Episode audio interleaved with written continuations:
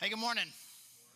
Hey, if you are joining us here in the room or you're joining us online, uh, we are really glad that you are worshiping with us, especially if you're new. Um, if you're new, I'm Charlie, the lead pastor here. And again, very glad that you have chosen to worship with us today. We are in the middle of a series. We're kind of going through some of the commands of Jesus. And we started a few weeks ago where in John 14, where Jesus says, Hey, if the person who knows my commands and keeps them, that's the person that loves me. And, and, and I'll love them and God will love them. I'll disclose myself to them. That, that a relationship and, and connection and revelation from God kind of starts, at least in part, with um, knowing and keeping Jesus' commands.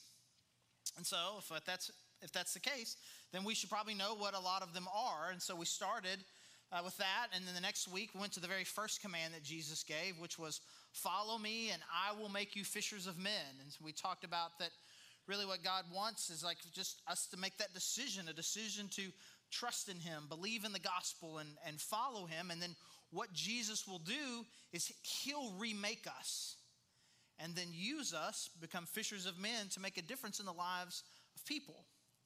And then last week, uh, somebody asked Jesus the question, What is the most important command? And he says, Well, it's to love God with everything that you are. And the second, right behind it, is love your neighbor as yourself. And so, as we're kind of walking through the commands of Jesus, we've looked at his first one and we've looked at what he says are the two most important ones. And today, we're going to look at one that I think, I don't know if controversial is the right word. Let's just say one of the more or most challenging of Jesus' commands, one that was probably to the original audience incredibly shocking.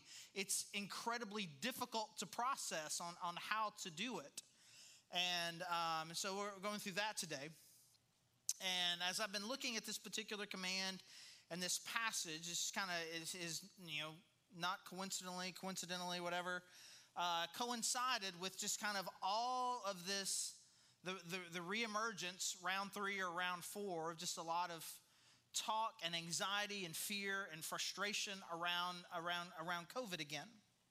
And so I don't know if you notice this. I don't know if you're, you're there on the uh, social media, on the internet. You know about the internet, right? The internet, news, social media and stuff. But I want you to know, in case you're not, I want you to know they're back. They're back. The people that just say the crazy things. The people with the ridiculous opinions and ridiculous ideas about masks and say those incredibly naive, stupid things about the vaccinations and have these horrible ideas about lockdowns and restrictions and mandates. And the more, I don't know how you feel, I don't know the more I read about what they say and the more I hear about them, I think these people don't care about us at all. They don't care about our health. They're only in it for fear and control. Who am I talking about? He's nervous, right? He's like, ready to run this. He's like, okay, you know, who am I talking about? Of course, you, you don't really need to ask the question, who am I talking about? You know who I'm talking about. Them. Them. Them. Did you, did you see just how they are? That's just the way that they are, their ideas, their thoughts. It's just so frustrating. Their stupidity. They're, they're, they're, I, just, I just can't with them. Because this is what we've done. And we could have done this sermon two years ago before any of us had ever heard COVID, heard of this, and, and we, could have, we could have easily done it about any number of issues. Any number of issues. We could talk about how they are and how ridiculous they are and how frustrating they are and how they're an obstacle. And because of who they are, I really honestly believe that they are trying to do me harm because this is what we have done. We have successfully created an, uh, an environment where it is just very normal and natural to other people. Other. They, they, they're not with us, there's us and there's them. And so right now it's really centered around kind of the, the, the political nature and the science and the, and the, uh, the best practices around COVID. But it could be any number of political things. Any number of religious. You have different political ideas. You have different religious ideas. You have a different you have different ideas or practices about what is healthy sexuality. And if you disagree with me on this, with us, then we're not a part of us, you're them. And and once we other somebody, then all the normal rules about what it is that God has called us to and the way that we're supposed to care about people and the way that we're supposed to love people. And once we've othered them, well, then the rules don't apply. You know, love your neighbor as yourself. Yeah, I've got lots of neighbors. I need to love my neighbor as myself, but not them. Not them. Because this is what happens is, is, is you other people. And here's the interesting thing that even right now, as I'm talking about the way that people get othered and put into a camp and kind of cast out.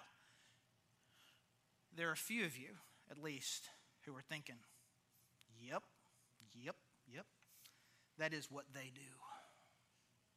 They do that. They are always othering us. And we need to stop them from doing that to us. And it's a whole it's, it's significantly easier.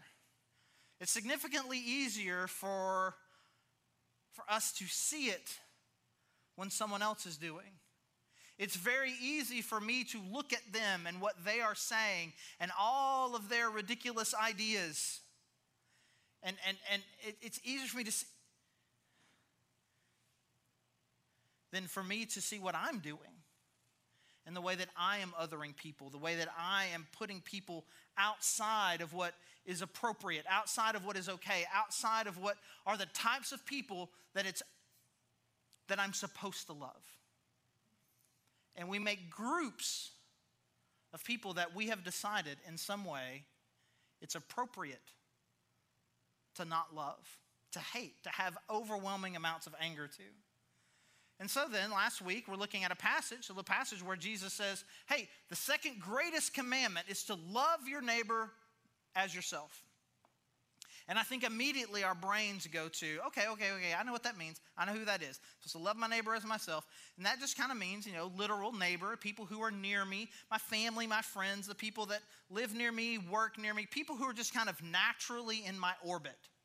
And then the preacher comes up like he did last week. He's like, hey, it's not, it's not just that, guys. It's also we need to love on the hurting and the needy. And you're like, yes, you're right. And, and we need to do that. And we need to take care of the poor. And all that's really good. But even still, there's still a group out there that's, let's just be honest, they're not my neighbor. They're not my neighbor. And loving them is an incredibly tall, if not impossible task. And Jesus has some thoughts on that in Matthew chapter 5. In Matthew chapter 5, we have this passage in the Sermon on the Mount where Jesus is kind of going through line by line some of the teachings that the Pharisees, these religious leaders, had. He's like, man, they're telling you that all you have to do is not murder. But what I'm telling you is that even if you show hate and anger towards somebody, that's not good. They're saying don't commit adultery, but honestly, just lust in the heart, that's the same thing. And he's going through kind of these next level ideas about what's going on in our hearts to expose the fact that we're not as great at following some of these commands as we think we are. Verse 38 You have heard that it was said, eye for eye and tooth for tooth. But I tell you, do not resist an evil person. If anyone slaps you on the right cheek, turn to them the other cheek also. And if anyone wants to sue you and take your shirt, hand over your coat as well. If anyone forces you to go one mile, go with them two miles. Give to the one who asks you, and do not turn away from the one who wants to borrow from you. And so, just kind of a pause right here. We haven't quite gotten to, the, to what I think is the really the gut punch idea that Jesus has for us, but this is difficult enough. Essentially, what he's saying is there's some people that are going to try to take advantage of you. And when these people try to take advantage of you, you need to extend an extra measure of grace to them. If they ask you to do this task that you think is unfair, do it and do it even a little bit more. And if somebody hurts you, you need to forgive them and let them and, and, and, and turn again to, to give them more chances. And that is very difficult. And if we just, if that were our primary passage for today, there would be plenty of difficult things to really extract from that, to really how hard it is for us to forgive, how hard it is for us to go the extra mile with people. If you're from it, that phrase, it's where it comes from here. Somebody asks you to walk, you know, carry stuff for them for one mile, go two miles. The extra mile is kind of where this comes from. There's enough difficulty there. But I think even here in this passage, we're still where we were. Hey, this is a way for you to love your neighbor. You're like, yes, yes, I need to give my friends and family, I need to be more gracious with them. I need to be more forgiving of them. When people ask, you know, people who are needy, when they ask for me, I need to give to them. Yes, that's what I need to do. But again, there is another level of loving that he is calling us to, and we find it verse 43. You have heard that it was said, Love your neighbor and hate your enemy. But I tell you, love your enemies and pray for those who persecute you, that you may be children of your Father in heaven. He causes his sun to rise on the evil and the good, and sends rain on the righteous and the unrighteous. If you love those who love you, what reward will you get?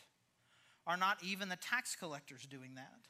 And if you greet only your own people, what are you doing more than others? Do not even pagans do that? Be perfect, therefore, as your heavenly Father is perfect.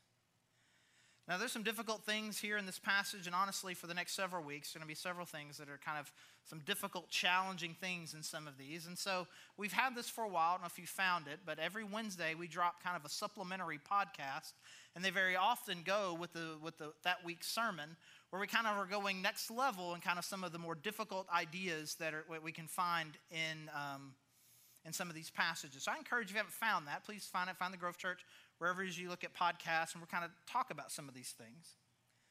But essentially, I mean, the big picture challenge here, Jesus says, like, hey, you've heard this, you've heard this before.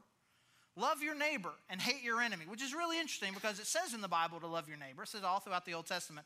There's nowhere that it says hate your enemy, but apparently this is kind of what was being taught. You've, you've obviously heard this. Like, I'd never heard it, but apparently they had. This was being taught. You know, God calls us to love your neighbor, but you got to hate your enemy. You've heard that. But what I'm saying to you is something completely different than that. You need to love your enemy. You need to pray for people who are persecuting you so that you can be children of your Father in heaven. So, what Jesus is calling us to, this overwhelmingly crazy, difficult idea. What he is asking us to do is to love those who seek your harm.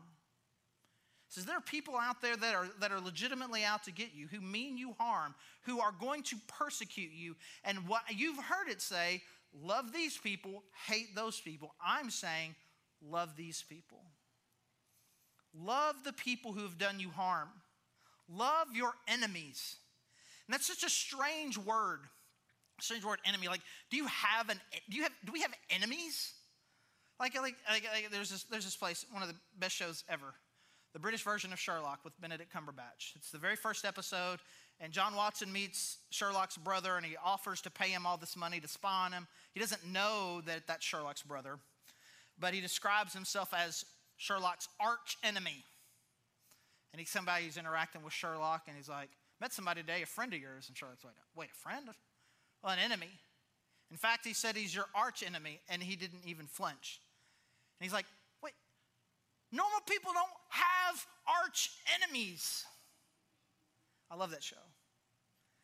And so I say, love your enemies. I think there's it. I'm, I'm a normal person. I don't have enemies, but, but we do. But I think it's important for us to know, but really, we shouldn't. We shouldn't be the people that categorizes people into neighbors and enemies. And to the degree that we do, we need to love them just the same. We need to be the type of people that we don't have enemies. We may be someone else's enemy, but I don't have enemies. I only have people that God is calling me to love. God is calling me to love everyone, even the people who are out here to do me harm. And He's like, mm, mm, Charlie, I thought you were smart. I thought you were a good person. I thought you understood how the world works until like, I don't know, five minutes ago, maybe 10. You just don't understand. You just don't. You don't understand how harmful these people are. You don't understand how hurtful they are. You don't understand the things that they say about me. I, I, I get on TV and I hear the way that they talk about me and the things that they say about me, and you don't understand how, how, how destructive and toxic they are to the world and to our country, and how the whole country is going to collapse if we continue to listen to them. It's going to fall into this, uh, this, this under this dictator who was just, and, and, they're, and they're fascists and they want to control us. And again, who am I talking about? This is just how we talk about each other. And you think you don't understand. No, I, I do understand. I understand that we have joined in and allowed hate to run rampant in our hearts. And that there can be somebody who has a different perspective about an important issue. And maybe their perspective on that if it's followed through with, is going to do you harm. I understand that. I've, I've, I've been on social media just the same as you. I see the things that you see. I see the links to the same articles that you see. I see all of that. I'm not naive. I know that it is a dangerous world, and I know that your fears are real. But what Jesus says is that even if that's true, we cannot allow hate to, to, to, to run in our hearts. Because right before he says this about love your enemies and the go the extra mile passage, I mean, make sure that we understand that. This is, a, this is an occupied, the Israel is occupied by the Romans, and they're not treated well by the Romans. They, live in a, they already live in that dictatorship that you fear, where people who are not like them are punished and hurt and killed. They already live in the world that you fear. They already do that. They are already killed for sport because they're considered to be subhuman. This is already happening in the world in which Jesus says this. And he says, if someone asks you to walk a mile, take, go two. And this is a reference to a very specific thing. A Roman soldier had, by law, the right to ask any Jewish person that they wanted to carry their stuff with them for a mile. So they're carrying all of their heavy armor, their weapons, whatever it is they're having, no matter how heavy, no matter how burdensome, they can come up to anyone at any time and say, You must carry my things for a mile. So you have to serve the oppressor who is, tr- who is actively hurting you and your people and could kill you at any moment without consequence. And Jesus says, if that happens to you and someone asks you to do that, to carry it for a mile, what you should do is say yes and carry it one more mile.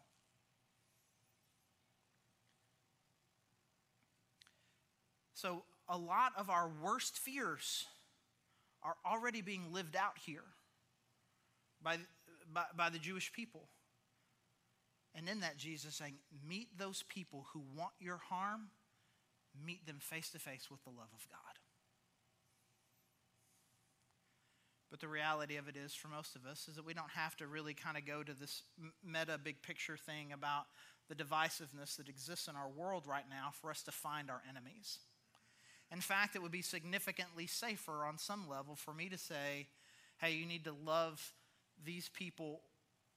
These people, you need to love them too. Like, because there's, there's some simple application points to that. There's stop posting that stuff. S- stop retweeting that stuff. Stop, stop liking it. You mean, because you know, you say, if you say that you like it, we all see that, right? And someone says something really hateful, and it's like, I like that and like, okay. Like, there's really some applications for that. But here's where it gets a little more difficult. There are actually people who used to be in your neighbor orbit that are now your enemy. They said something, they did something, they hurt you in some way, where you now have, he's like, I, I, I can't with you anymore. I have to put you over here. They've hurt you, they've hurt a friend, they say things, they do things. There is someone in your family, there is someone who is in your friend group because of what they said, because of what they've done, because of who they chose to advocate for in the election, or whatever. There is somebody who has done real hurt and damage to you. Who, when you think about them, I was like, I think this person means me harm. And Jesus says, you need to love them. Now, I always feel the moment important to give a disclaimer. There are abusive people that if you let them all the way into your life, would bring abuse to you. And I'm not asking for anybody to go back and engage with an abuser. But even with that person, at a minimum, you can pray for them. At a minimum, you can no longer allow hate to rule in your heart. Because essentially, what Jesus is saying here is that loving well is more than loving the lovable. And it's not loving the lovable when they're not lovable. Oh, I need to make sure I love my wife even when she hurts me. I need to love my kids even when they're disobedient. I need to love my friends even when they're not there for me. We're talking about people who are relatively lovable, um, but sometimes they mess up. It's more than that. And again, it's, it's, more than, it's more than helping the needy. It's more than that, because even in that, it's like you got someone that's needy and, and they need, need help. They need a ride. They need food. They need, they need money. And you give that to them, and, and you, you get gratitude and thanks from them. You feel good. You get the good person points. And you walk away. You think, I did a good thing. But where's the joy? Where's the benefit in loving someone that you know is out to get you, that hates you, that wants to hurt you, that is your enemy? And loving well is so much more than that. I mean, the way that Jesus says this is like, if you love those who love you, what reward will you get? Are not even the tax collectors doing that? And if you greet only your own people, what are you doing more than others? Everyone does that. If you're nice to me, I'm nice to you. And I, I consider myself a loving person. Why do you think that you're a loving person? Because people who love me, I love them back. Because people who, I, we, I exchange gifts with people at Christmas. They give me a gift and I give them a gift. You know? People who are kind, I'm kind to them. I'm, I'm, I'm, a, I'm a nice guy because I'm nice to people who are nice to me. I'm a lovable person because I love people who love me. And again, I don't want to, I don't want to discourage you from that. I'm not trying to discourage you from that. I'm not trying to discourage you from being kind to people who are, who, who need help. But essentially, if all that we're doing is loving people in which we can get something back from them, Jesus is like, everyone does that. But can you love them? And it's really difficult, and I think it really begins. It begins with this idea because every now and then, there's still a few people on Facebook that you haven't muted, right? That share the wrong ideas, the wrong things. That you still you still connect with some of you. You still, and every now and then you'll, you'll click on a news article that you, it's from the it's fake news, right? It's wrong. It's the wrong stuff. You click on a video and you see the wrong person talking, saying the wrong things, and you hear what they say about you and how terrible you are and how dumb and misinformed and awful you are. And you hear or you read all of this, and there's a thing that you feel, right? There's this thing that you feel. It's like, I feel completely misunderstood. I feel like you don't see me. I feel like you don't really understand who I am. And, and that's not what I think, and that's not where I'm coming from. And I, and, and I have this fear and I have this frustration, and you don't seem to understand. You don't see me and you get really frustrated at these caricatures that are made of you because of maybe this one thing that you say or do that they don't like. And you feel you feel this frustration and anger because you don't feel seen, you don't feel known. And I'm telling you, that kind of empathy, I think that's where love needs to start for so many of us. I'm going to start seeing people not just through my eyes and my lens of how I feel like who you are and what you do affects me. I'm going to start thinking about who you are and the hurt and the pain and the loss and the legitimate fears that you have about life and the legitimate fears that you have about the future and, and the things that have happened in your past that have led you to that. It's like, I want to understand where you're coming from. And that goes for these people over here that we don't get, all the way to the people who are close to us who have hurt us. The people in our family, our friends that we just, they just, they, I just, I just, I just can't with them anymore.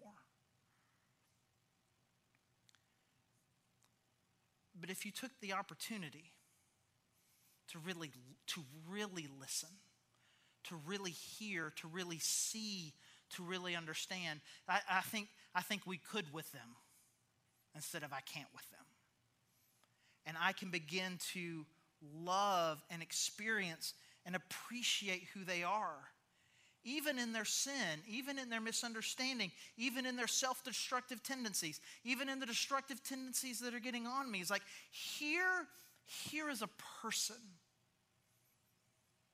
Here is a person that is loved by God, who he desperately wants to extend his grace to. And even though this person wishes me harm, I want the best for them. And I'm not going to allow myself to be corroded by hate. And I'm going to extend love to them. Because the last, uh, the last thing that Jesus says, kind of in this passage, is He says, It's this love. This love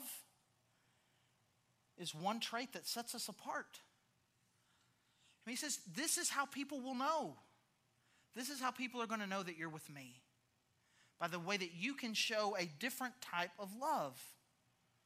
I tell you, love your enemies, pray for those who persecute you, that you may be children of your Father in heaven.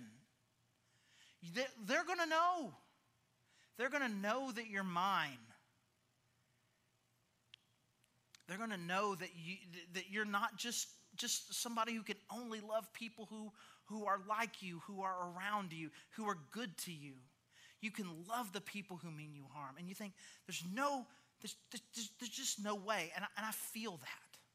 I don't know that I have, I don't know that I have enemies. I don't know if I have a nemesis per se. But I do have, I have a lot of people who've, who've hurt me. Right? And, and to me, it, it often feels like enemies. You know, pastors, they all have stories like this stories that they, that they have, that they tell each other in conferences or whatever, about awful things that people will say to them as they're leaving the church. Not just for the day, but like leaving, leaving. And uh, I have one. They were upset about something that I'd said, and they sent me an email to express their frustration on their way out. And, and my favorite action item that they gave me was Charlie, perhaps you should consider reading the Bible. Well, that's really good. I, will take, take that under advisement. I'll consider reading the Bible. There was one I was having this face to face meeting with this one guy. And um, at the time, we owned some rental property in another town. It was the house we lived in. And we didn't want to, but we couldn't sell it, so it became a rental property for us. But we went ahead and bought a house here for us to live in. And this person took me aside to meet with me and said, I don't think that, I don't think that what you're doing is appropriate. I think it is a bad financial move. And ultimately, I believe that this is going to lead you to embezzling money from the church. So we're leaving. And I tell you, man, at that point, it's like, man, I, I honestly, there's part of me that's kind of glad that I've been trained in theater because you can, like, you can just never break character. I think that you're going to steal money from the church. Mm, do you now? And the problem is, you know, those people, they don't move to Tulsa. They don't move to Springfield. They're not living in California. You're still going to run into them. I've run into both of those people several times. One of them was in preschool our kids are both in. One is in a school that one of our kids goes to. See them all the time. And like, and you just have this instinct. Like I just have this instinct. It's like, hey, I still haven't embezzled from the church yet. In case you're wondering. And I just feel, I honestly, I, I, just, and, and, and there's this thing that just happens in me. This anger, this frustration this, this corrosive bitterness. And I don't know what I think I'm accomplishing by holding on to this, by, by, by, by feeling these things. I'm not doing, I'm not doing them any harm. I'm not, I'm not doing me any good. I'm allowing hate to just overwhelm me. When the reality of it is, even though these persons, it would seem on some level at one moment declared themselves to be my enemies, but in reality probably don't think about me at all anymore. That I should just love them and pray for them and wish the best for them. And honestly, the, the more we talk about this and I say, hey, you know what? Um, this is what God has called you to. All you have to do to really be the kind of person that God wants you to do is you need to love well the people who mean you the most harm. And if there's a part of you that when you hear that, you think that is impossible, there's a sense in which you have gotten the big idea, the other big idea that Jesus is trying to get across. Because the last thing he says in the, in, at the end of this chapter is, therefore be perfect like God is perfect. Because ultimately, one of the things that he is wanting us to understand is one of the things he's trying to do is trying to destroy this idea that the Pharisees had that somehow they could be good enough and follow enough of the rules to be perfect, to be in God's favor. And he's like, okay, if, if that's what you want to do, if you want to be perfect, let me spell out what perfect looks like. And he says all these things. Well, no one could do that. There's no way I could do that. And if you get to the point to where you hear Jesus talk about loving people who actively mean you harm, and you think there's no way I can do that, you are, you, you, you are this close. You've, you've almost got it. Because the reality, one of the big, the big ideas that Jesus is desperately trying to push us towards is our need for the gospel. And the need that, that there it is impossible for me to good, be good enough. There is too much sin, there's too much anger, there's too much hate, there's too much going on in here. I can't. I need him. I need the forgiveness that comes through the cross. And I need the Holy Spirit to come in and do a work inside of me if I am ever going to live the life that God has called us to. So, my hope and prayer for us is that we would kind of hold on to both of these things. I need to rid myself of this anger. I need to love people who, who, who to me seem unlovable, who are hurtful to me. But without the gospel, the, resurre- the death and resurrection of Jesus, and without his Holy Spirit in me, I won't be able to do it at all. Let me pray.